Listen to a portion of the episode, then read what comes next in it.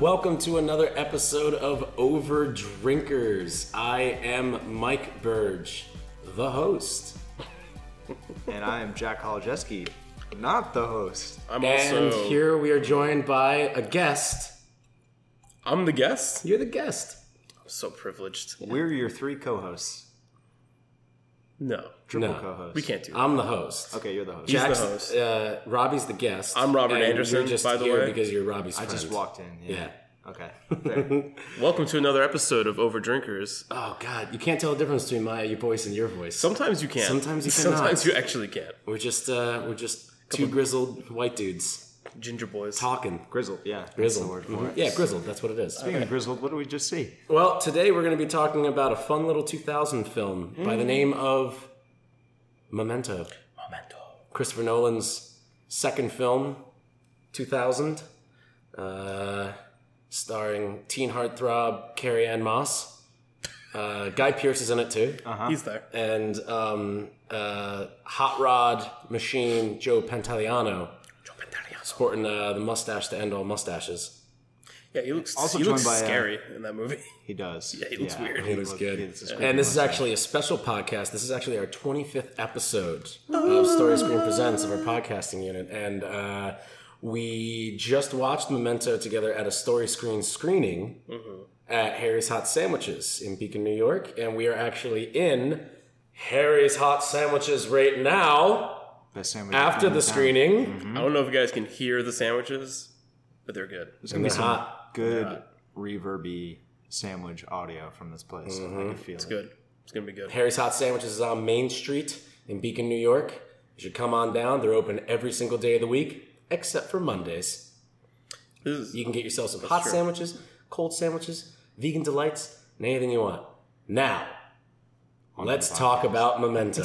Okay. um, I love Memento. Uh, it's one of my favorite little movies. Um, I'm a big fan of noir, and I actually I wrote a, I wrote a script uh, for a neo noir a couple years ago, and in researching it, I watched like so much fucking noir films, but I was really trying to focus on neo noir that was made like after like the mid 70s like during the resurgence in the early 70s and mid 70s when they were making new noir movies like the long goodbye and like these kind of uh, different uh, cultural takes on noir films. And memento is a part of the second resurgence of that that started in the late 90s with like la confidential which also stars um, baby boy guy pearce um, actually, fun fact: LA, his uh, role in LA Confidential and um, Priscilla, Queen of the Desert, is what got him this gig. Because Christopher Nolan, Guy Pearce was recommended to Christopher Nolan by a producer, and Christopher Nolan was like, "Who the hell is this guy?" And he watched Oh, this- him and was guy like, is- "That's the guy from LA Confidential." He had no idea that those two people No, that's were the same. from LA Confidential. that's the guy. no, that's this is just Guy. It's Guy. yeah. It's Guy Pearce. Mm. And uh, that got him that gig. And I mean, I guess you want to, like, Jack, are you familiar with uh, how Memento came about? Well, I think Chris Nolan uh, wrote it based on a short story by his brother, um, and then decided it would be way better if he wrote it backwards because it was kind of boring uh, originally. Is that right? Uh, the short story is just kind of um, there's this whole joke about if you were to watch Memento in chronological order, like if you were to edit it together, and there actually is an edit out there that's available on certain DVDs where you can watch the whole thing in order, and I have. Um, it's really just a boring story about a dude walking around getting manipulated by everybody. That is the joke I just made. Yes. Yes. um, and the short story is kind of, you know, it's more told from the point of view of the character, and it's kind of, it's it's exactly what you would think it would be without the um, the doodads and without the bells and whistles of like a Christopher Nolan film that kind of like make it so spe- so special, like the color palette and uh, the editing and the sound design and all of that stuff, like and the dialogue, like that's what makes it really special and makes it work and makes it click. Right. Uh, the story itself, you know, deprived of the power of those tools enforcing the themes and the things that they're trying to talk about about subjectivity and objectivity it's kind of just a bland little noir mystery it's not bad it's just um I mean, when you think in about comparison it's not it's not as good when you think about most Chris Nolan movies, they're not the plot is not usually complicated. And in the same way, Memento is a pretty straightforward plot, right? There's some there's a drug dealer, there's a man who's lost his memory, he's being manipulated by these people, as you said, for their own. He's manipulated by multiple people, um, using his drive for revenge to their benefit. So it's a pretty simple plot, but the, the I think the reason that Christopher Nolan's movies click with people is because, like you said, the editing, the color palette, he is creating sort of an illusion around this movie. He it, this is a this is a magic trick, if you'll forgive me that pun with with the obvious example of the Prestige. It is a, a magic trick of turning this this pretty like simple plot into something so much grander through the use of editing and through the use of kind of obscuring the actual plot and letting it unfold for the viewer in this well in the case of memento incredibly unique way but also in the case of the prestige with sort of the twists that are going on in that movie as well as um, inception like it's all pretty much pretty straightforward but done in this way that makes it so much bigger than what it actually is I mean, I think Nolan like really like he utilizes like the film medium better than most people. Like he understands like how to use film to tell stories that other mediums cannot. Mm-hmm. And I think Memento, I think you know that's like the short version of what we all just kind of described. Mm-hmm. Is that he just has like, you know, he makes a movie that's like this can really only exist as a film. Like you can't really just write it as a short story mm-hmm. or just like kind of tell it as like a tale. Like it is a movie's movie, you know? It, like it's it's a hard movie to describe to people too, like what makes it so good. Yeah. And when you start doing that, they're like, that sounds annoying. And actually, I honestly, I would say probably about twenty percent, if not more, twenty percent of viewers that watch this movie are actually kind of annoyed by it. or they don't finish because it. it doesn't offer you any. Um, it's not holding your hand. no And actually, like it, the, the filmmakers went out of their way to attempt to hold people's hands. Like in the first uh, three or four scenes, they kind of lay out what, like the opening scene is is literally backwards. It's in reverse. Yeah. And fun fact about that, uh, that's not a. Um, uh, they didn't do that post. They didn't do that with an edit. They actually ran the film backwards through the camera. really? Yeah. That's- to be able to cool. capture things like that. And that doesn't make any sense to me. Uh, i don't really know how film works exactly. so- And like, I'm, I, I, I understand cameras and how they work, but I, I heard that and I was like, that doesn't make any sense. I don't understand how this, and that's, that's the magic that is the genius of Christopher Nolan. Another he magic knows how that works. he also talks about how like, you know, cause the, the sound design in that opening scene is also uh, not being played in reverse. It's being played forward just fine. So you're seeing the images in reverse, but you're catching the the sound is normal, Right. And that's what kind of like adds to like the the nervous anxiety that you get from that, where you're trying to figure out what's going on. I remember the first time I saw this movie. Had no idea what it was, and it was just like films, uh, like a, a older dude that was in film school while I was in high school, and I was thinking about going into film school um, was like, you need to check this movie out. And I think that was like maybe 2001, 2002, like right after it had come out. And I remember watching it, and the moment that gun just pops up off screen into his hand, and the music cue, like the den, is just like, I still get goosebumps every time I see it Yeah. um, and it's like in that scene, and then they go to the black and white scene, um, which we'll get into the difference between black and white and color and like how it kind of loops around. They go to a black and white scene, and they show you uh, these guys in a room, and then they cut right back, and you're in color, and you're following this dude. You don't know really what's going on, and then all of a sudden it ends with the thing that the previous scene ended with, right only forward. right And then we go back to the great black and white. And in that, they kind of hold your hand and go, this is what to expect. So kind of keep up. And after that, the scenes are very long They give and you very expository. Like they're Yeah. very like they're they're giving you all of the things that you need to know to grasp onto the information that characters are telling themselves or telling each other. And then you notice, like during the middle of the movie, the scenes become very shorter. I was They, gonna ask they you start that. becoming very shorter because they're like, "You got it? Okay, check this out," and then it starts divvying it out. Like there's a couple scenes that are literally just jokes. I would like Yeah. to see sort of like a layout of how long each scene is because I picked up that the scenes were getting shorter. The Mm-hmm. flashbacks, you're wi- rewinding the tape each time and then playing it forward, rewinding it again, playing it Yeah. forward. And I was curious. I, I noticed that the pace seemed to pick up over the course of the movie, and I'm curious if each scene gets shorter by a certain increment because that's something I could see Chris Nolan doing. Like this is like somewhat like there's actual an actual meaning to each length of each scene, or if it's just kind of like the way the pace of the movie feels. Yeah, I think it's just pacing. Yeah. Uh, I know. I mean, keeping them long at first is probably uh, purposefully done to keep everybody on task. Like, what's going on? Let them connect with the characters because Right. it's it kind of They're they're teaching you. Yeah, they're it- teaching you the like the mechanics the, of the movie. yeah. It's it's like um the the reverse order side, the color, Mm-hmm. that one's a little tricky, and the way they do that is ending on big things, big moments, remem- memorable things. Uh, Right.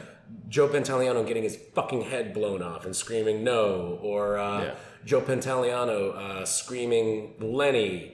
You know, when he comes through a door, when he slams on a car, like these little things that the gray scenes. go like oh and they bleed in together they overlap and that allows you to go like that's connecting to this previous one. Whereas the black and white kind of operates like a tv show where it's interrupted by commercials. And you're kind of like you get what's going on here you see like oh it's his leg says shave. All of a sudden you're in a different story. We know it's the same guy because they look alike and but we don't know how they're going to connect and we find out later like they're they're about to merge in the middle. Yeah. The movie begins with the ending, cuts to the first black and white scene, which is the beginning, and then the actual ending scene is the middle, where Yeah. they kind of merge together. And like there's a drawing that Christopher Nolan put up about it where it's like the timeline isn't a straight line. It's more of a um uh um, open-ended oval where it just kind of if you can imagine a, a line going and suddenly curving down and around and heading right back underneath itself. And those two beginning points at the end the open end of the oval are the beginning of both of those stories. And the very end the curve that's the ending that we see of the movie. And there are these movies the black and white on the bottom and the uh, the color on the top they're happening consecutively and following each other down and they reach themselves in the middle. And that's a super crazy idea to come up with but it's also crazy how they perfectly executed it. And in a way where using these three or four first opening scenes they kind of hold your hand and then as soon as like they're like okay you got it they just let you go and they just start going quicker the scenes become shorter faster more is happening in them or less is happening in them and you're starting to lose focus like they do these things on purpose So clearly, Mike, this is a movie you've seen many times. Many or you're- times. or because, and it's definitely a movie that you can chew on and unpack. I don't know about you, but Robbie, I've seen it once, I've only seen it once as well. This is my second time seeing it. and I saw it for, for the first time probably quite some time ago. I think I was going to Dutchess for film, and then I saw this movie. Which, if there's any like, if you're uh, like an aspiring like film student, this movie like cracks your brain open like an egg and puts it on the frying Right. pan. it really like, does have everything in there it's got Yeah. screenwriting it's got editing it's got lighting it's got you It's know, a like- movie's movie. Like it is a movie that Even- is like you can only tell that story utilizing the weapons of film. Yeah. like that's it. even like the framing of shots Mm-hmm. and the lighting and the post editing, like the contrast and the black and white Yeah. are all like in the color. Everything is kind of told from um, Leonard's point of view, you know, and it's it, that's that's the uh, that, that's the um, the subjectivity of it. The subjective story is you're you're hearing his thoughts and you're the camera's behind him or the camera's in front of him, the camera's following him. It's it very rarely leaves Leonard. Uh, it's either what he's looking at or I mean, there's he's not a the scene frame. without him.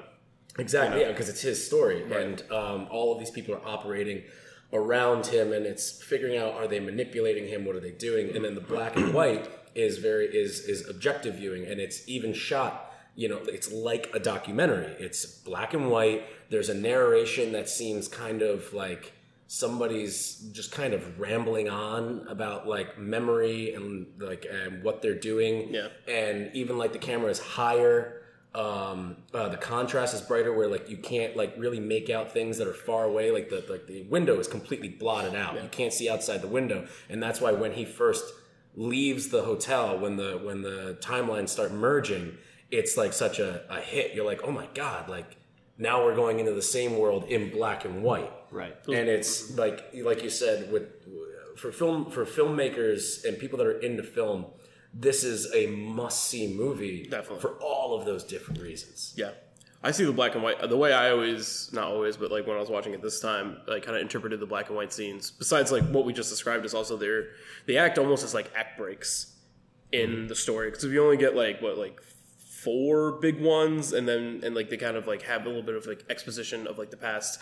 We also get a little bit of like early inception bits because there's like memories in memories kind of happening in those moments but like they're kind of like uh, after like big series of like story and action happening we get the black and white scenes that kind of like reset the palette and kind of like start over like visually the next as thing. well. Yeah Yes, definitely. very much. Yeah you're right. Because the color palette of the the colored version is very um muted very Yeah. i mean i love noticing every time i feel like it's the first time i notice every single time i watch the movie that uh the the suit that leonard is wearing throughout the thing that's actually jimmy's suit that we Right. find out um matches the color of the uh, the hotel that he's staying at. The doors are Mm-hmm. true. this light blue, and the walls are like this kind of Tan, pastel tan yeah. gray, and that uh, echoes all throughout everywhere he goes, like with the browns and all of these little things. And I think at one point Christopher Nolan actually wanted the whole movie to just be blue to create this kind of coldness because the movie's very cold and all the characters are very cold and they're very calculating and you don't understand like what they're doing is very fucked up until you get the context Right. of what of what's going on in the scene like there's no better example than the Carrie Ann Moss scene with the pen Oh, where right. she hides She all the hides pens all the and then pens. she just flips on them Yeah. um, and then the scene before that, we saw her being very open and she's weak, and he protects her. And and in a scene even prior to that, Well, that's they like, sleep um, together, and they're they're, they're Isn't that like the Hitchcock, like when he explains editing, where it's like we're going to show you a, like a clip of like a little girl like walking around on the beach, and then we're going to do like a jump cut showing you a creepy old man staring at that girl, and then cutting back to him. Mm-hmm. Like the film, like the movie, like the, it's basic kind of like we'll set you up with something, and then we'll reverse back Yeah, to it. Like it's like a show uh, uh, show them the bomb. basically. That's what I, he has a quote where he says he's like, "Don't hide the bomb. Like, Yes. show them that there's a bomb under the table immediately, then do the scene." And that's like what now every- that's tension. That's just automatic tension. We know that there's a bomb. You don't even have to go back to it. The characters don't have to talk about it. It's even more interesting if the characters don't know about it. The audience knows about it, but the act, but the characters don't. Right. And that that builds that tension. And they do that with the beginning of this movie, where you start with Joe Pental- Pantoliano. Pantaliano Pantaliano. Uh, of his Matrix head- fame. Right, right. Um, oh yeah. should have taken the blue pill. Um, with his head blown off. So you have this like ultimate um, consequence of all the manipulation that happens in this movie at the very beginning. So you have that tension there. You have Leonard killing who he thinks to be John G at the very beginning. Right. And you don't understand like kind of the full you know, I really because it's been so long since I've seen the movie, so it was kind of like watching it for the first time. Ironically, I kind Well, yeah. of forgot the details of this movie. I remember like when they were doing the scene where um uh it was Sammy Jenkins. Is Sammy Jenkins Sammy is Jenkins. Ch- Sammy Jenkins is giving his wife the I guess insulin shots. Yes. And I remember like it wasn't until like a few scenes before I was like, oh right, he fucking kills her that way. And I'm just like kind of like like I, we were like you know I was watching with my girlfriend. I was just like, oh my god. This is the, this is the scene. rough- that scene, scene, that's like probably the most like hard to watch scene in in this movie. I would say. Yeah, there's that one always pulls my uh, pulls my little heartstrings a little Yeah, bit. Uh, definitely. The scene where he talks about, um, there's the obvious one where he talks about how can I grieve if I can't notice time. Like that's a very Yeah. that's a very like uh, astute observation to attach to this character as part of their uh, as part of their character. Like that's a really dark place to go. Yeah. But the when the first scene in the order of the movie, uh, we see Carrie Ann Moss where she says, "Remember your wife." You know, close your eyes and remember her. He's got that line at the beginning where he says, "You can almost feel the details." And that's what memory is. And I think that in that thing that he talks about, he's like, you remember these little tiny things that don't make, that don't really matter and that don't really make any sense on their own. But you think about them long enough and you think about enough of them, and all of a sudden those things come together and they form a person in your memory. And that's how you create Yeah. the memory of a person. And I always think that that is just beautifully written, beautifully acted, and just it really gets to the heart of what they're trying to do with the movie, Yeah. which is talk about um, talk about identity and memory versus fact and subjectivity versus objectivity and reality versus uh, the fantasies that we create in ourselves using a character who really doesn't have control over either of those things Yeah. in any of those areas. Can we just take a step back and talk about how good Guy Pearce is in this movie? Dude, Guy Pearce is amazing. He's so good. Guy Pearce is amazing. That's a hard character period. to play. Yeah, Guy That's Pearce a- is like I, I every time I think about Guy Pearce now, I think about Iron Man three. At the end of Iron Man three, when he's just like no shirt and he's just tatted up with like dragon tattoos, and he's just like ha. Like he was having so much fun in that movie. Yeah. Did he give up acting? That's the thing that made that I thought about with this is like he's so good in this. Where is he? What He- happened no, to I think he. Pearce? I think he actually did give up acting, and that, what this might have been something that happened a while ago, and now he's back. Like this might have happened before Iron Man three, Yeah. but I do think at some point he. Speaking of memory loss, I he don't gave remember up, a single yeah. thing about Iron Man. 3, Iron Man so three is good. Yeah, I forgot Guy 3 Pearce is great. in Iron Man three. Guy Pearce is in Iron Man three. He's the bad guy. So is William Sadler as the president of the United States of America. Hashtag William Sadler. Hashtag. Hmm. Don't remember. Mm, yeah, he's really good. He's Uh, good. And um, like L.A. Confidential. What was that movie? Uh, Lock Lockdown, Lockup. I didn't see it. Lockdown is the prison movie in Space. The space. prison movie in space, Die Hard in Space with Guy Pearce. He Yeah. was great in that. Mm-hmm. That movie's like not all that awesome, but like Guy Pearce is like, oh, you want me to be Bruce Willis? You got it. Sure thing. Like it's perfect, and he's a perfect Now Bruce I have a Willis. That's the gun. greatest uh, Bruce Willis impersonation I've ever seen. It's really, really good. No, he's all the performances in this movie are good. Um, yeah, young Carrie Ann Moss. What's up? Carrie Ann Moss is great. Carrie Ann Moss gets looked over. you can like- manipulate me anytime. Yeah, Yeah. all of her, all of her stuff. Like, uh, what she she's in uh, Jessica Jones and Yes. uh, the Netflix Yes. Marvel shows, and she kills She's every great. single scene that she's in. Man, like like she's uh, she was one of the saving graces for um, Iron Fist. She Did pops up. it. She pops up in Iron Fist. Worth it, I guess. Her being in it or much time watching. Iron watching Fist? Oh, Iron Fist. I have- Not enough. Worth No. it. I still gotta see know, like, Terminator I'm 2. Gonna, I'm not gonna. Not watching Iron Fist. I'm not gonna make you do something. Mike's gonna have to edit that like out, otherwise we can't keep this long. No, no, that's already that's already. I think it's out now. It's I out think, there I think now? in the RoboCop.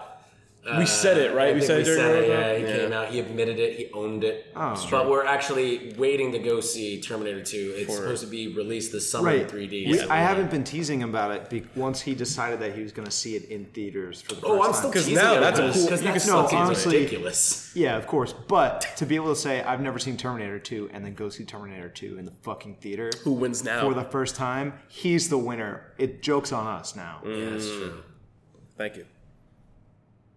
To Still see Memento, yeah. Memento's good. Uh, what was the name of Want that to do a hot again? take on They were just- Terminator 2? We are gonna do a hot take. I mean, that's the whole reason. Oh, I- otherwise, I would just think fucking this watch is a, it. a pretty good uh, spot for a segue. What? Okay. What I really want to talk about is uh, real quick.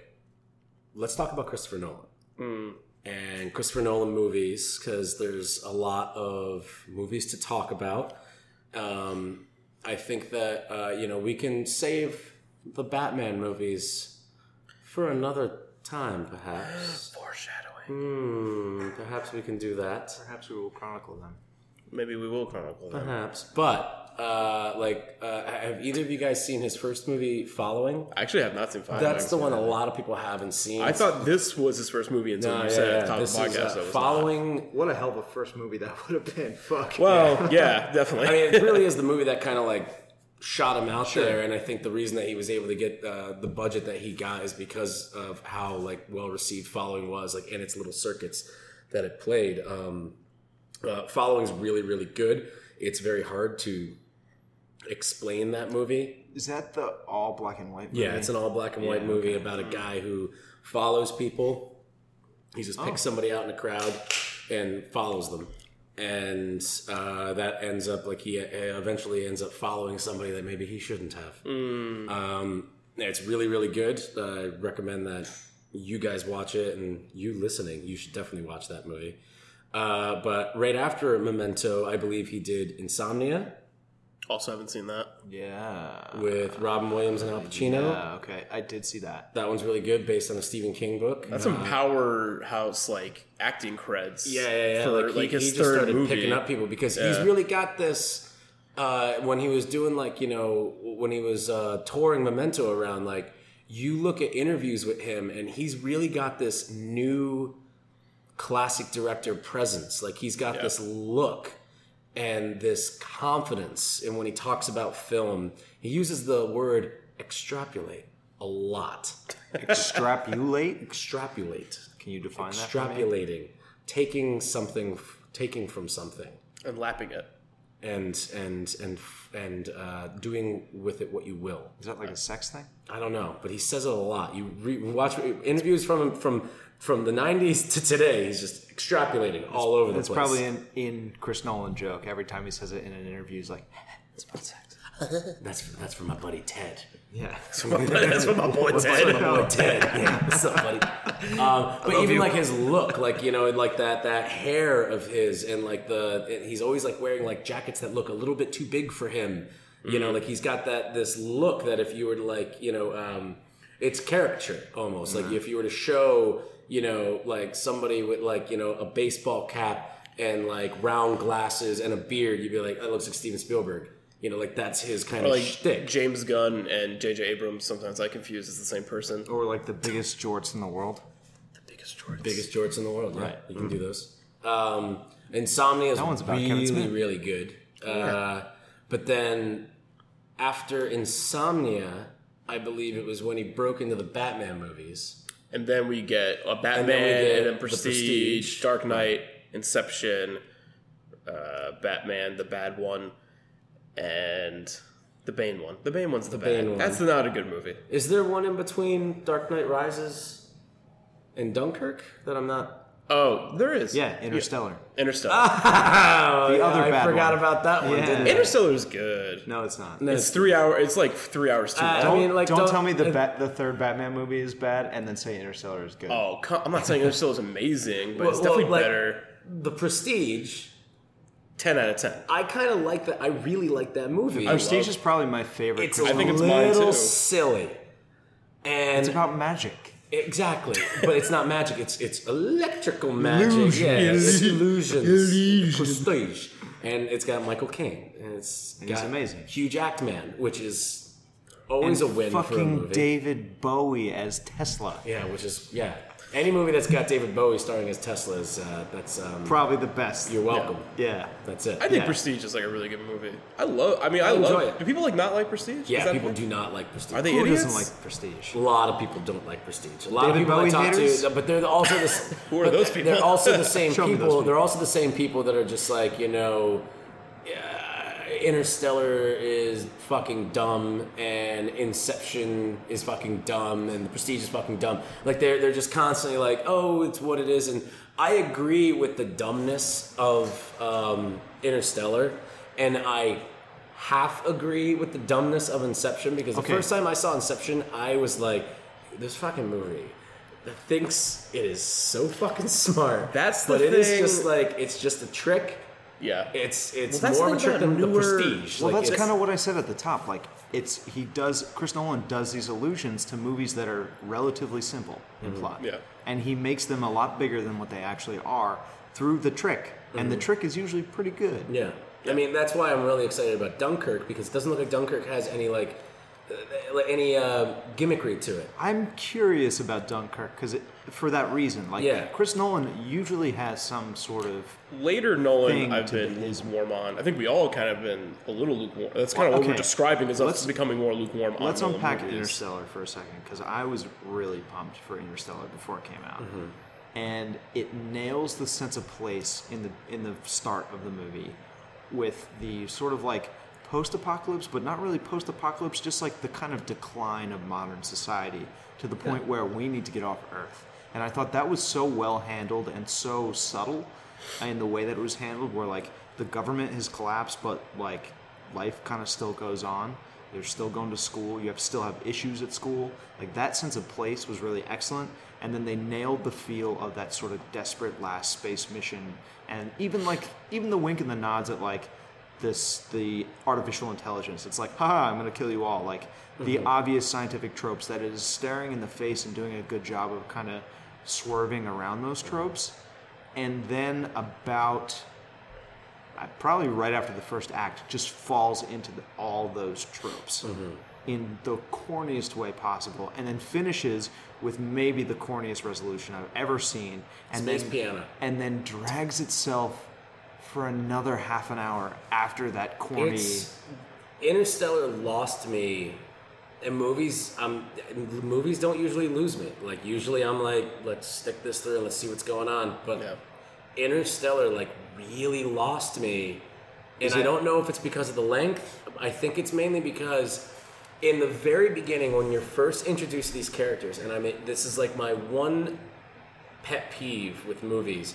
When I am in the first 15 minutes of a movie is very important. And the first time that we are introduced to the character in Interstellar, Matthew McConaughey's character, mm-hmm. we are told that the Earth is in trouble. We're running out of food. We're running out of everything. Very real problems. Very real problem. And the one of the first things that we see our hero do is plow through a cornfield, destroying miles of corn and food to chase a drone plane. And when he gets the drone plane, he's just like, I can throw this up somewhere. Like, it's not even like a real reason to be chasing it. He destroys food for this thing that he doesn't even really need. Mm. And he endangers his kids because, like, they're not even buckled up in this truck.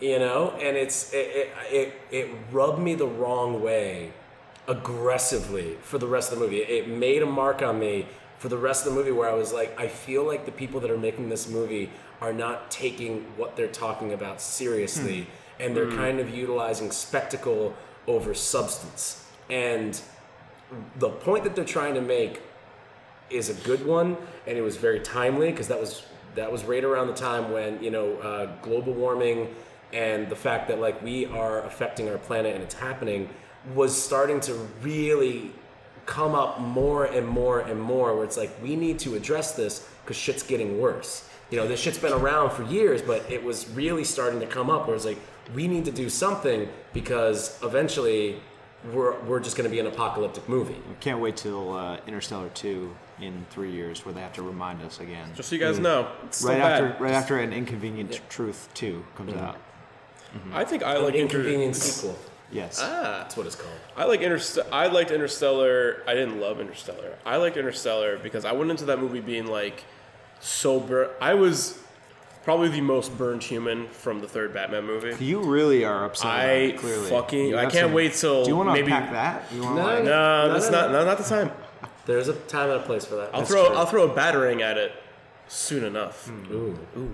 Uh, but Interstellar, I remember Holy going podcast, into Batman. being like, "F- "Fuck Christopher Nolan right now. Fuck this movie," and I remember being like, "Oh, it's not so bad," and I liked it. And I thought like the sound Yeah, no, mixing was really bad. fucking Like, weird. I don't wanna- I don't want to shit on it because it's it's really. I was down with like th- the fourth dimension being love because like because you can't take Is this that what it movie. was? Kind of. You can't take the movie too seriously as a sci-fi epic because it has some of these more. That movie wanted to things. be 2001 so fucking bad, but it might as well have been if 2001 they were like, it's a space fetus. Do you get it? Check it out, and then like just like it go, being a close up on Matthew McConaughey's face, and him being like, "The space fetus was about love. Did you get it?" I thought that the Matt Damon chunk was the the most the biggest offender of That that is where the movie lost me. Is Yeah, the minute that if they you, thought that needs. I think that needs to get cut That's why. out. That's why I want to talk about these movies because there's. I love Matt Damon as Doctor Mann. no. So like, well, when he shows up, I'm like, yeah, dude, and like I get it. It's man versus nature on the first planet with the water, and it kills Wes Bentley. May he rest in peace. yeah, he died in Uh, that he movie. died. He got the death Yeah, knocked out of him. Um, You don't talk about how he died But then it's man versus man with when they go there and Doctor Mann's been there the whole time and he sent a distress call because he didn't want to die. That's where it falls apart everything- for and me. Is it's like- the, and I- that same like trope of we're on a spaceship, we're humanity's last hope, and we're gonna like fuck each other over for Yeah. basically no reason. and that's but that's interesting uh, story. That's interesting substance because it's it's a tale as old as time. It's it's that um, man is we are our own worst enemy. No matter how good the intentions of the one, the many are always going to halt that good because deep down uh, people are greedy and out for themselves and that's not a reality. That's not actually how everybody is but in the overall uh, paint stroke of a sci-fi movie that's talking about man's last days and man trying to save themselves it's the idea that well man got us there in the first place. So what makes you think for a second that man is going to be able to get us out of it instead of just making matters worse? Which would have been better if they handled that with a little more thought in that sort of way, but it was pretty much just the same sort of sci-fi trope where uh, one single person fucks over the whole mission because of their own personal gain, and it just fell back on this kind of that sci-fi trope that just felt kind of lazy, and then they jettisoned right into the whole like love themes Yeah. that just seemed so corny and as a as a blockbuster spectacle i like it it's effective. now Yeah. inception Inception what ruined so I like Inception, but like one of the things that I that made me very like I don't I've seen Inception once, I never want to see it again. Is uh, Interesting. if you guys remember just like the like the hysteria of douchebag film folks, like your friends who like went to me, people like me who went to film school and were just like Inception is literally the greatest movie I've ever seen, and like that times a million. It's just like the the hype of that movie, I remember just being like, I can't like physically, I don't have enough like Okay. dopamine in my body to enjoy this. Like I can't. So, I think I agree with you because you. the hype around Inception was kind of gross. Like it was- was like people were just, the whole just advertising screaming all over. campaign The, Uh, yeah. is like it's one of the smartest movies you've ever seen And it's like, well, and it's like you're telling me that and everybody's saying that it sounds like somebody told everybody to say that it's the same thing with interstellar they were like it's one of the most scientifically accurate movies you've ever seen. Yeah, it was like bullshit. we had real scientists come on and it's like what are you t- it's it's Yeah. a, it's such a loose gimmick to try and sell a movie on when really by the time of inception and interstellar's release all you had to do was say like it's by the guy that's doing batman yeah, that's it that's all you need it's got Done. leonardo That's- dicaprio in it that's my question. Easy. At what point did you see Inception? Because I think around the time that it came out, I just went and saw it pretty much right away because it was Yeah, I this, saw it by the opening dude night. that I did saw it Batman. opening So I was night. like, yeah, So I'm you were gonna see this down, movie. yeah. And I walked out of it thinking that was a good ass movie. And then yes, the hype got so out of control that it Right. becomes one of those things like hype can kill just about you might buzz for just about anything. for sure. I mean, by the time Breaking Bad Why? finished, because when when something is good yeah and it's it's It's a weird phenomenon I to know, yeah, explain. that's why- it's a that's why weird. I asked. I'm glad you of- did ask why because Yeah. I never have been able to accurately explain because it. I think it's because it's it's the same phenomenon that you see over and over again with like I like the demo better, right? When it comes to music, it's like when it's small, you, you kind of can take it owner, ownership over it, but when everybody's talking about it, then it's not. I mean, honestly, if we're gonna be, if I'm gonna be honest here, it's probably less cool. People, everybody's talking about it. Right. So there is I a think- is a diminishing quality that comes to universal acclaim, or at least even universal recognition. Like Yeah. people are aware of it, and that kind of makes it It's in not a your little niche- gooey it's brain. not a it- niche it, thing it, turn, it, it, it changes. Yes. It, it changes, even though you don't like. It's not a pretentious thing, and it's not. You It know, is like, somewhat of a pretentious It's thing. somewhat of a pretentious thing, but it's not a pretentious thing. Like it's it, it's deep down not about. It's not cool anymore because everybody knows about it. It's more. I felt a certain way about it because I had an experience with this movie and I enjoyed it. And now you start seeing everybody else having these different experiences with it, and you realize that, oh, maybe what I saw in that movie was more me than what the movie was actually doing. And that's still a good movie. Yeah. It just changes how you feel about it. Exactly. That's Right. why. That's why I never would say Inception's a bad movie, because it's not. It's a great. It's a great film. Yeah. But it's just like you know, and I think I'm I'm getting old enough to the point now where like things that get hyped up and things that people really like, it doesn't affect me as much anymore. If like a thousand, if a million, people, the whole world's like, I really like this thing, I, and I see it, I'm strong. I have I have enough confidence in myself to be like, yeah, I like it too, without having to worry about that stuff. But I remember Inception, the way it came out, and like the fever behind it. That was probably was something else. Right something around else. the time that we were probably feeling at our most pretentious. Oh my about you, god! oh yeah, I think I like was I was starting. To, I transferred to per- SUNY Purchase, so I had to fit in. So I was probably the biggest piece of shit ever Right. because like everyone's like a nerdy piece of shit pretentious art kid there. Everyone is a And I had some really good- and I had like, some oh fuck, really good dye friends. my hair pink right now. I gotta do it to be it to be cool. Mm-hmm. I remember I had just like I had some kid yelling at me, being like, "You know that Inception's an allegory for film, right?" And I was like, first of all, all of Christopher Nolan's movies are an allegory for film. Prestige and did you that should way go. Oh yeah, Prestige. It's Prestige is three act structure. Mm-hmm. That's what the movie's about. The entire point of Memento, which is the movie that we're talking about. What? Uh, Sorry, The I- entire point, like, Sorry, like, we forgot. forgot. what makes Memento so good is the editing and how the Yes. film is structured and presented. That's all Yeah. about film. Insomnia, I don't think Insomnia has too much to do about film. I think it was just a yeah. Stephen King adaptation. Yeah, I mean Batman. I also don't think has so much to do about film. He's just trying to tell. Like, what I like about the bat, like the first two Batman movies, is just Christopher Nolan being like, I want to tell a kick-ass Batman story, Well, I mean, Yeah. and really, but also grit it, like kind of, well, like ground it, which is the really trilogy Well, it's, of it's Chris Nolan saying uh, Frank Miller's pretty good. Yes. The trilogy of uh, the Nolan Batmans and the trilogy of Prestige, Inception, Interstellar is one of the greatest examples of the studio um, and uh, awesomely hot director doing the one for you, one for me. Right. Yeah. That's exactly what it is. He's like, I will fucking make you a Batman movie if you let me make this movie about uh, electrical magic. And I'll do another Batman movie for David you, but I want to do a movie that totally rips off a DuckTales comic about dreams within dreams. Do you guys not know about that? You guys, did you know about that? Nope. No. There's a DuckTales damn it. comic. Just look it up. Okay. And then Dark Knight Rises, and then I want to make weird. 2001: Space Odyssey. I want to rip off 2001: Yeah. Space Odyssey with Matthew McConaughey because he's so hot right now. He is, You know, like, it was right after True Detective, right? And Or I honestly, I honestly think that when I first saw Inception, didn't dig it. Loved the camera work because how the fuck can you not? Hey, that movie looks amazing. It looks Yeah. so good, It's and it's incredible. got and it's Joseph Gordon-Levitt who is just like Also so hot. He's just hot. He's just a mm-hmm. hot guy. If you don't Tom stare at Hardy, me- Tom Hardy, Hot. just like Hot. coming on in there. I love that movie because nobody knew who the fuck Tom Hardy was. Then he was and all of a sudden he shows up and they're like, "Who's that like super hot dude?" That's fucking That's like Bronson, acting dude. the fuck out of that room. Oh, that's that's- got that's Leonardo Mad Max. DiCaprio, Ellen Page.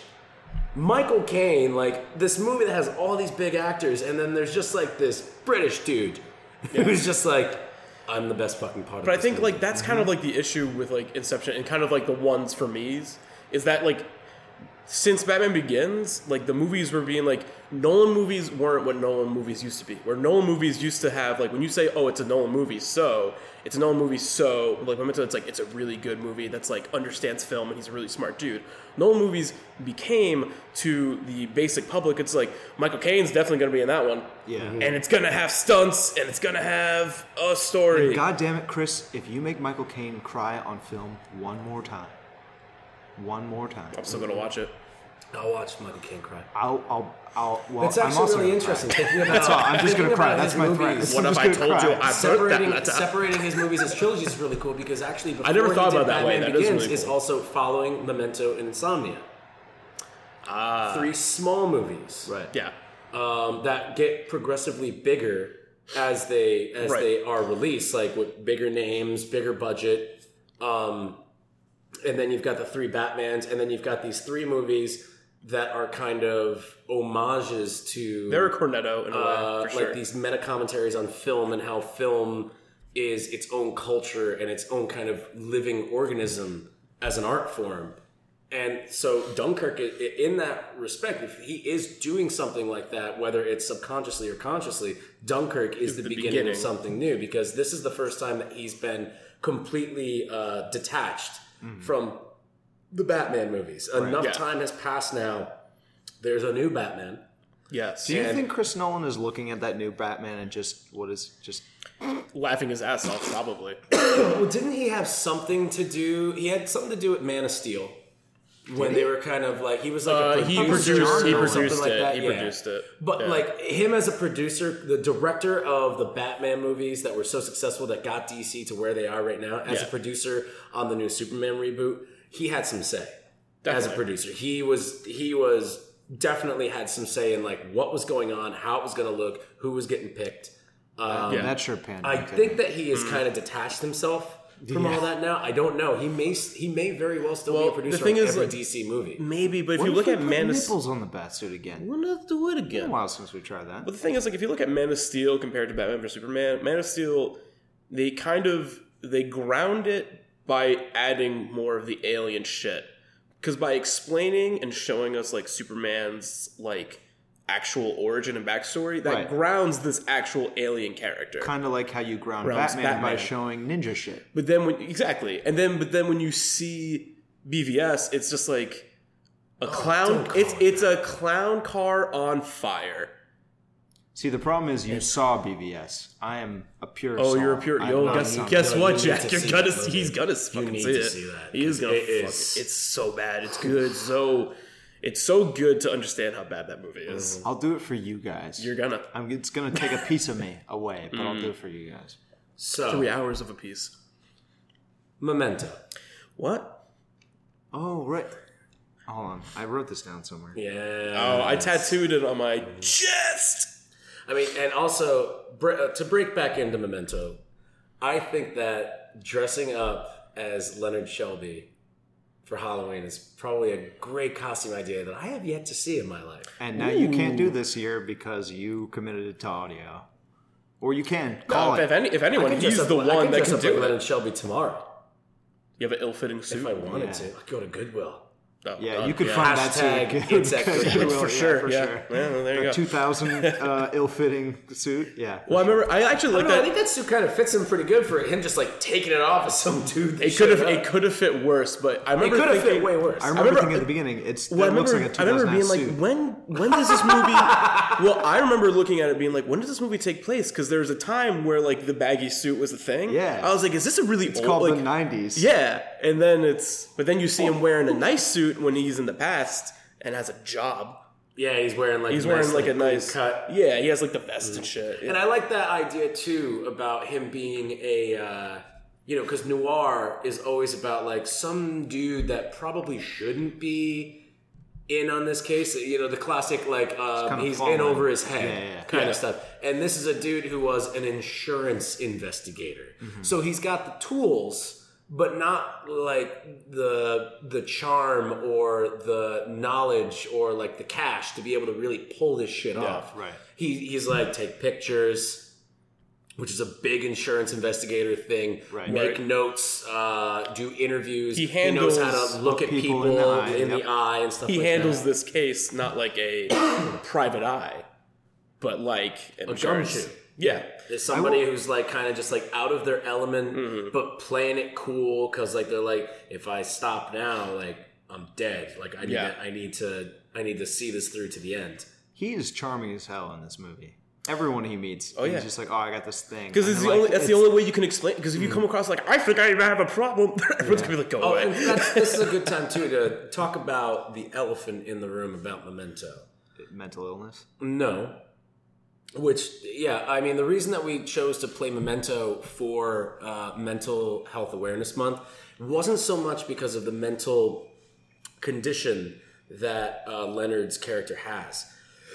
It's that he creates a false reality um, to protect himself from the world because of his illness. And this is something that can be attributed to any actual illness that people may have in the world. Some people have uh, mental health issues that that's the only way that they can protect themselves from other people is to create a different version of events that happen that led to it or why they are where they are and that's why we chose to do this also too because it's a kick-ass fucking movie Yes. It um, rocks. people have been asking me to play this actually ever since we started Story Screen almost three years ago. We played it tonight. Here we are. Here we are. Where were you? Um, but True. the uh, the thing about uh, the thing that like is kind of like an elephant in the room about Memento that people do bring up is Quentin Tarantino, hottest man in the world when this movie came out when it was screening in like 1999 then released in 2000 uh, he said really liked the movie. How the fuck does he remember his own condition and he pointed that out as a plot hole and was like how does he remember his own condition and i love quentin tarantino the motherfucker has not made a bad movie and he's made almost 10 of them that's Fair. saying something He knows Um, it. He reminds us all the literally time. changed the way movies are made i would say twice Can you walk through that for us non? Uh, uh, Pulp Fiction completely changed the way that movies were made in the mid '90s. A lot of people tried to copy shit off of that, and a lot of directors well, got Memento. their shit. Memento is similar to. It's very much yes, Yeah. absolutely, yeah. And then I also I really do believe that Inglourious Basterds changed things, and I don't know exactly how to articulate that. Okay. but That's fair. I feel like Inglourious Basterds, when I first saw it, did something. And I guess I could even attribute that to Kill Bill, Kill Bill 1 and 2 coming out, because they kind of did like do this hyper reality thing that you see more and more now. It kind of brought back like Grindhouse with Robert Rodriguez and Quentin Tarantino was definitely uh, a byproduct of the Kill Bill movies and their success. And now we have movies like Machete and Machete in Space, Machete Kills, and all those things. And other people are making movies like this that give these smaller horror directors Hobo with these Shotgun. ways to like make Yeah. these Yeah. like B movies like in vain, like for fun. Um, but I think Inglourious Basterds is one of those movies that in like 10 years from now, there's going to be a completely different outlook on what Inglourious Basterds did. But Quentin realism Tarantino, is probably a good way to describe it. right? Yeah. But Quentin Tarantino saying that, uh, I want to say, like, dude, were you even watching the movie? Like, they literally talk about, they point out that uh, through repetition and conditioning, conditioning, yeah. you can make yourself remember, like, that your fucking wife, that you didn't kill your wife, that she was raped and murdered, Right. and that's your whole existence. Like, he can remember how to uh, uh, give himself tattoos Yeah. like homemade tattoos with a pen and a needle. Right. Like he can remember a all skill of these things. Like after. that's why Yeah. that's the first thing he says whenever he talks to somebody. It's conditioning. It's when he starts talking to somebody and he sees in their eyes that They know. he's him. talked to them before. He's like, "Oh, I have this condition. I've, t- I've said this Oh, to you you before." know, yeah. He breaks the ice with it. Right. You know, so and it's like I always hate it when people do bring up that. Oh, it's got that major plot. Like, how does he remember that? And it's like, well, how does he remember like like where things are in his pockets? Like, if you pay attention, he keeps all his different Polaroids, locations, and people in different pockets. Well, he mentions that. He says you have to have like six different pockets Yeah. to make this work because he says, I have discipline. I am Yes. conditioning myself. Whereas, uh, Sammy. Sammy Just- Jenkins sorry, Sammy I, for- Jenkins. I forgot Sammy Jenkins. Should just be Jenkins. should be. Jenkins sounds funny. It kind of sounds like Jankum And that's also too like that's another big part of it. Having remember Sammy Jenkins right there On his hand. and we see that in the first couple scenes. Like he's trying to wipe that off No. because that's the first thing he sees, and it goes. He tries I don't remember where I am. It's like remember a- Sammy Jenkins. So- oh, he had that. It's thing. his it's his totem. So it's I- his like I That's wanna- how he conditioned himself Yeah. to remember it. I want to dig into the Sammy Jenkins thing Mm-hmm. because do you think remember Sammy Jenkins is him trying to remember himself or him trying to, like you said, condition himself to forget the truth? so so I also Both. I want to springboard of this. Does him is he forgetting that he actually is the one who killed his wife, or is that the cop like trying to in place false memories in his head? Okay, so Is that a that's a Okay, fair? yeah, no, no, no. Okay. So uh, I 'Cause that's think what I'm first divided off, uh, let's define what uh, Teddy's role, Objective is? role is Yeah. in um, Leonard's life. Man, Uh, Teddy is a great character. Teddy, as far amazing as we know from what he's told us, and again, this is what leads to the ambiguity of the ending. We don't know what anybody says is real yeah, because we are Leonard. We don't know. You we don't have even anything. know the facts Right. that Leonard presents. He us. says that too. You don't have anything. Yes, having a protagonist who is confident and speaks with confidence and and understands their situation and is informing us of that, mm-hmm. we automatically go, this character is reliable. They're telling us the information we need. And about halfway through the movie, we realize, wait a second, I don't this guy know. does not know what's going on. He's taking fucking. He's he, he's writing down things. He's talking with a stranger on a phone as facts. Yeah. And getting rid of facts, previous facts that he had. So it's all fucked up from there. Teddy's role in Leonard's day to day life is, from what we know, Teddy was the cop that was assigned to investigate Leonard's wife's death. right. No, Now, his wife's rape. This cannot be true. Is rape The home Ra- invasion rape, the rape. home invasion. Yes. because we know that she didn't actually die in that. She died of insulin overdose administered by Leonard. Yes. Now, uh, so he's a dirty cop Right. Who has been using Leonard, who is unhinged and mentally unstable in more ways than just his uh, memory condition. As a proxy he murderer. Is, he is Yeah. fucked up. He is angry. He can't control his emotions because his emotions are not allowed to set or or build. They just keep getting reset. Yeah. So he has learned over the course of who knows how long, years, because he's got all these tattoos, and these tattoos, some of them look older than others, and they're just like layered on top of each other. He has been using Leonard to take out drug dealers and take their money. Yeah. Um, and that's we catch him at the end of the movie, the Right. beginning of the story, um, putting him on the case of this man Jimmy, who Teddy has been saying like, "I'm a drug dealer. I'm going. To, I, I would like to buy some drugs from you. Meet Drugs, me here. I have the More dr- drugs. No, no. I, I would like to sell you drugs. You bring me money uh, to this place, and I will bring the drugs there. Right. And instead, he sends uh, Leonard, who he has been for days conditioning into thinking that Jimmy Mm-hmm. is um, is the man is the John G that killed his wife. Right. And he just lets he kills him, and he shows up there, and they take the money, and he waits until Leonard forgets, and they go to another town, and they do it again. Same thing happens. But this time, um, Jimmy says Sammy, and it fucks Leonard up. Yeah. So when uh, Teddy shows up to collect the money and kind of restart everything and move on to another town, it's all been fucked up because now Leonard is kind of what the fuck's going on? What's I think actually, you know what? I think I'm going to take a moment for this Right. with some and that with somebody like Leonard is not a good thing because him taking a moment, he's just going to fucking forget everything. So he takes the car that has all the money throughout the whole movie. Teddy is just trying to get that car from him. Right. Yes, I he's honestly- always asking. He's for the always car. like, why don't we just take do this car? believe Yeah. that Teddy would. He's just trying to get the car from him, and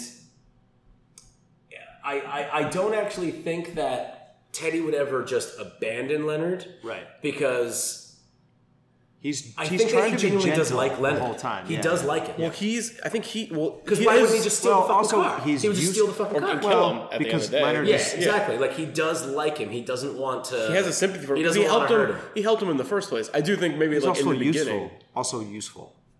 So Yeah. he doesn't want to break Leonard. Yeah, and it's like Keeps he's, he's clean. manipulating Yeah. Leonard in a very like sinister way, but at the same time, he's like, "Don't talk to this girl, Natalie." Because she's, I, I know she's. Gonna Well, do she's the doing the same thing to I'm doing. I'm doing Right, to you, yeah. but I like you, and I'm not going to get you hurt. I'm never going to put you in a situation. But I think you can't Teddy get Teddy also has like some sense of justice because it's like it's like the Dexter like thinking where it's like well Dexter's a serial killer who kills other serial killers. Yeah. Like Teddy's just like well you're just killing fucking drug dealers. right, and they're making a little cash, and they're the making a little cash on the side. Like I'm doing a good. Th- he he thinks he's doing a good thing. He thinks he's cleaning up crime. In Teddy's just like kind of just like a, a, a lovable scamp. Yeah. He's a little piece of shit, but Yeah. like he's, he's a scamp. He's a dirty cop, crooked cop rather, yeah. um, who's taking advantage of this poor soul's mental illness Yeah. and mental condition and, and just like place in life and how this person is trying to live their life.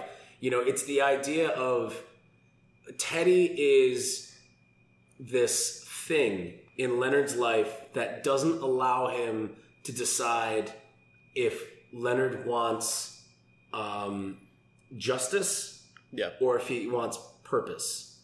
Right. Because if he. That's why the ending is so uh, ambiguous. Because if now that he's gone at the beginning, Yes. now that he's gone, there's no one to tie Lenny down. Right. Uh, Teddy has been doing that. Teddy has been giving him purpose. Like we go to another place, we find another John G. There's Yeah. tons of them out there, and we make some money on the side. That's how we. That's how we support is what we do. ourselves. We're But- going around killing bad people. Leonard's purpose is baked in because he believes that someone killed his wife. And Teddy says that to him. He says, I thought you would have remembered when you killed the man that killed your wife. Right. But you still had this thirst for revenge. So that's the interesting thing for me is it wasn't Teddy feeding him that thirst for revenge. He had it anyway. Teddy just gave him the purpose and gave him a conduit him. to He's yeah, pointing to- him he's in a pointing the gun. direction where it's So- like you're going to hurt somebody. We might as well point you in the direction of somebody that deserves it and Right. that we can benefit from. Right. it. So what happens to Leonard when you don't have someone channeling that that Mm-hmm. rage? Yeah, aiming the gun. Right. Yeah, and it's I think that that's really interesting because you know, and, and even Carrie Ann Moss, like a lot of characters say, like I think that you'll remember it this time, or like I, I would hope that you'll remember well, it's, it's it. the it's the analogy or is the allegory of the Sammy. Je- I'm gonna say Jenkins. It's for the Sammy, Jenkum. the Sammy, Sammy- Jenkins, because like Jenkum. because Sammy Junkum, um, his wife was just like, if you keep giving me insulin shots, it's gonna trigger you being like, I've given you too many, you're gonna remember. Right. It's the same thing where all these characters are just like, you gotta fucking remember this because it's the craziest thing I've ever seen. And he doesn't because he just has this fucking problem that no one believes. Like literally, no one believes him. That's where I think the mental illness conversation comes in because it it it's subtle there because it's it's not like a, a, a one of the more prominent themes of the movie, but it is this sort of um, misguided view on mental illness because Yeah. everyone else around and and they talk about it with the Sammy Jenkins um, story, like his wife couldn't get rid of the seed of doubt that he Right. was faking it. Yeah. Where it is this sort of antiquated view of mental illness that unfortunately still exists in a lot of cases where it's all in your head. Like you have Again, this is anxiety. an obvious oh, calm down. It's all in your head. Yeah. Or you have depression. Cheer up. It's all in your head. Whereas the truth is, it is something that really is an illness. Yes, it's it's the difference between what the whole movie's talking about with Lenny's condition and his story is the difference between subjective and objective, between Right. reality and fantasy. You know, between what how you perceive the line that they say. but the thing uh, is, with mental illness, reality is perception. yeah. so if but it's you how have- the it's how the subject Exactly. perceives it and how everybody else looks at the subject as the object Right. and goes no no no but i'm i see it like this so all you have to do is just you know See it like you just I have see to it. see it like i see it and you'll be fine. And it's it's the difference between like and literally the subjective point of view at its basic cannot be changed. Everybody has their own subjective point of view. Right. and everybody has their own subjective uh, way of looking at things.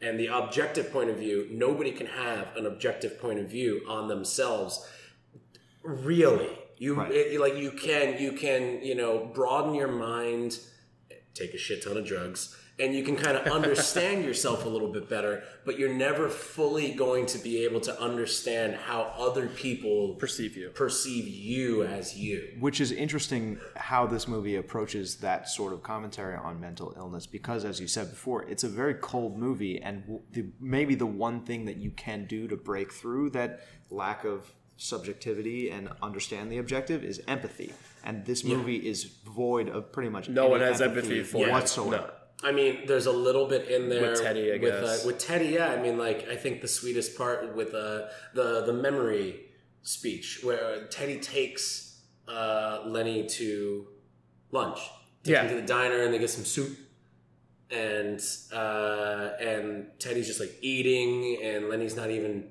touching his food, and he just like starts fucking around with things. He can't stop doing things. He's just like rolling up napkins and like moving shit around, and he's talking about he just he blows up with this uh, argument about memory, which is something that he wouldn't have, you know, like that comes from his insurance investigator days Right. where it's like memory is like, oh, it's all about facts, facts, facts, because memory. that's Right, right. insurance is made to like fuck people over you- by using facts against memory of the thing. Like, it doesn't matter what what you remember happening; it's about what can you prove, and that's what leads to the whole um, Sammy Jenkins's wife coming in, and what, it's not actually his wife because Sammy Jenkins never had a wife. right Um, It's just these little tiny things that they plant in there that uh, kind of correlates into the idea that some people are just kind of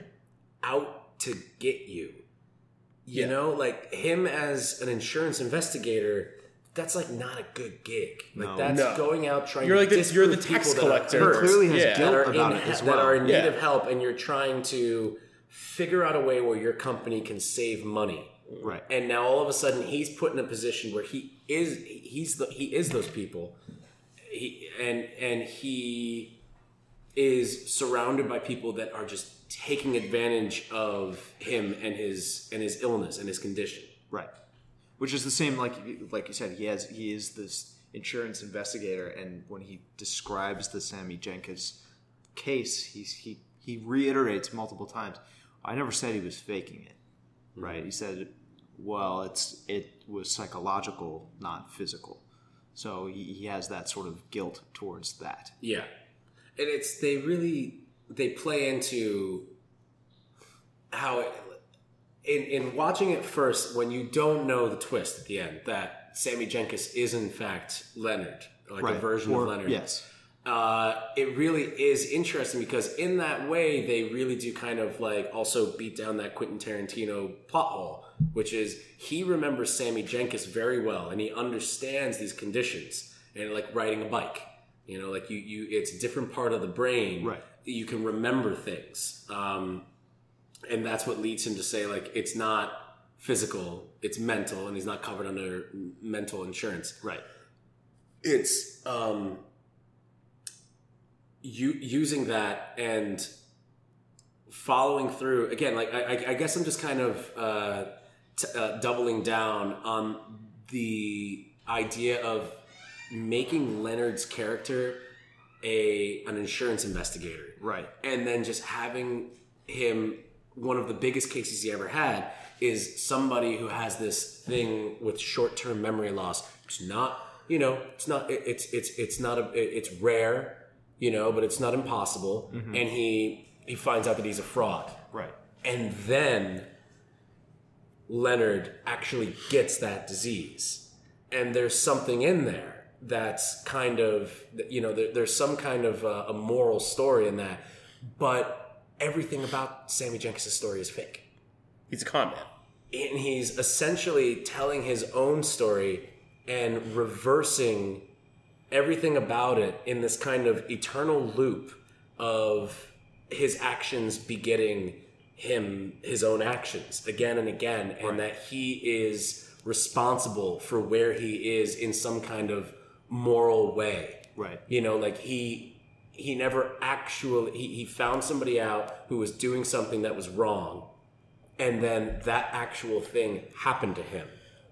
But it's really weird to like talk about it because it's once you find out the twist it's all over the place Right. you know so like the It doesn't. It's not a twist make that makes the plot easier. It's yeah, a twist that's just like, it's something that oh, wait can- a second, it- it's way there's no now. end to it it's just it just keeps going Use uro oh, that's where the snake's eating its butt It's right here on my little arm, viewer, listener.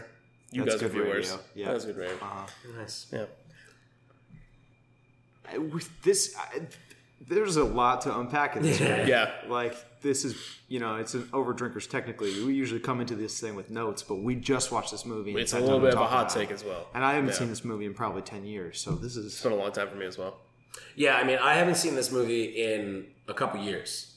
Uh, I wa- I used to watch it all the time. clearly. clearly, Yeah. because I, I really dug it. I really liked how there was uh, stuff that was, you know, on the surface and under the surface. You know, like, and the more you scratch at it, the more you're kind of like, oh, this is kind of an interesting This thing movie to. has a lot of yeah, layers. it's got a lot of that, and I, I really think that the basic idea of like tackling uh, the perception of uh, like subjectivity and objectivity is really cool, and that's the basic uh, thing that they're trying to do here. That's why I love the fucking movie. Right.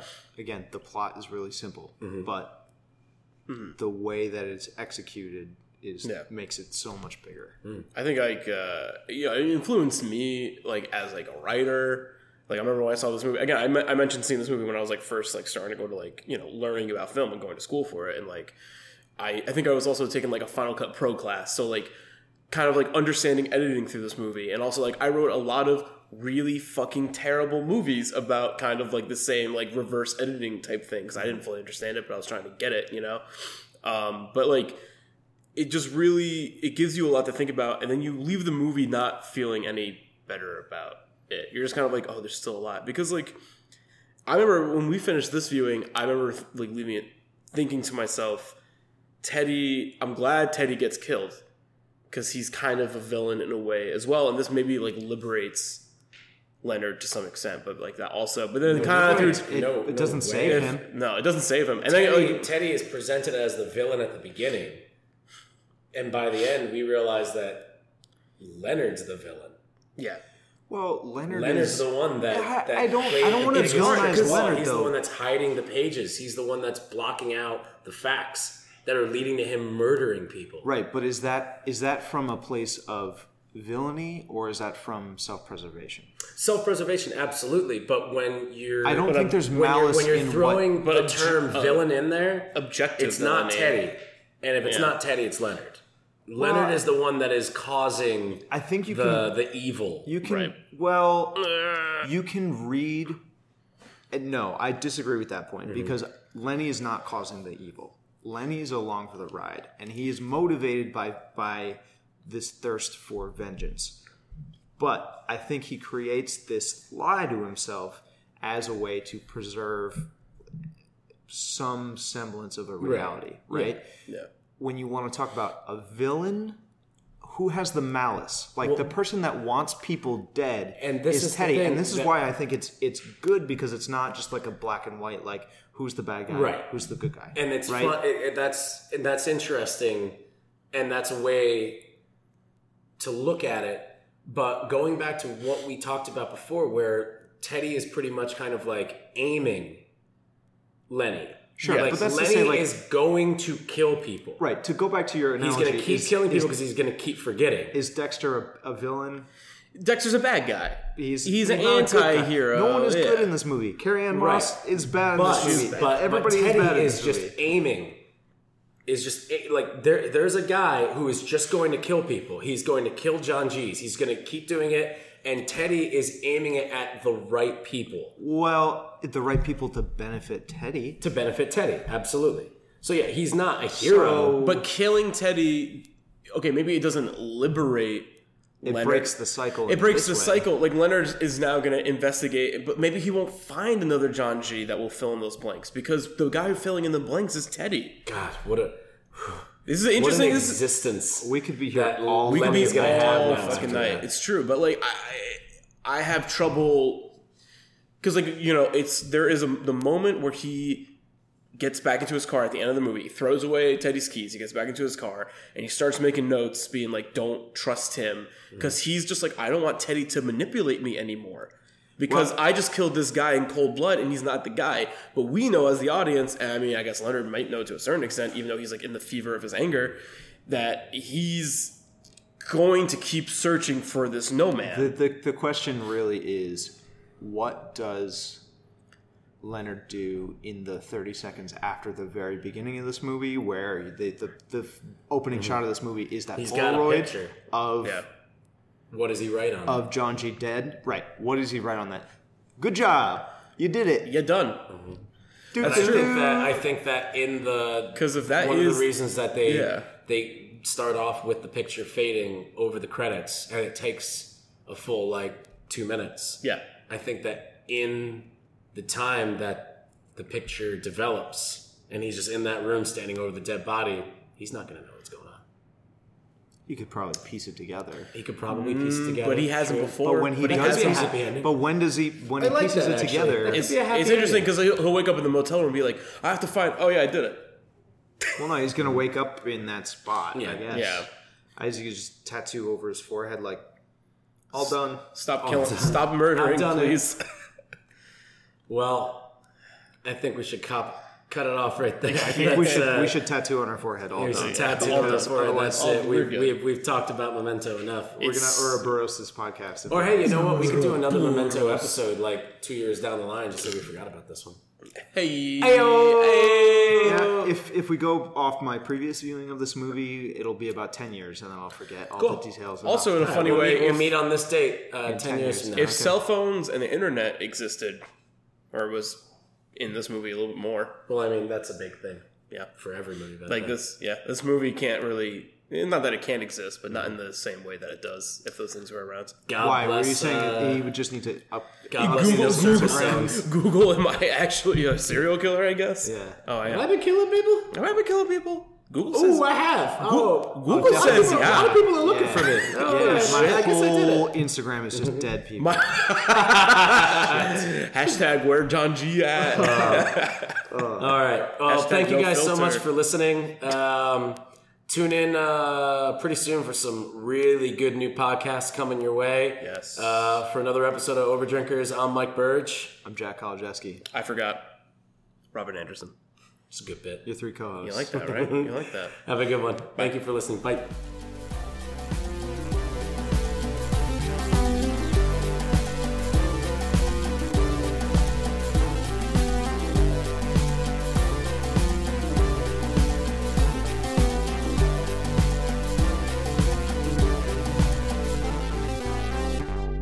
Still going. It's my birthday. Still going. Is it actually your birthday? birthday. Happy birthday, Mike. Woo!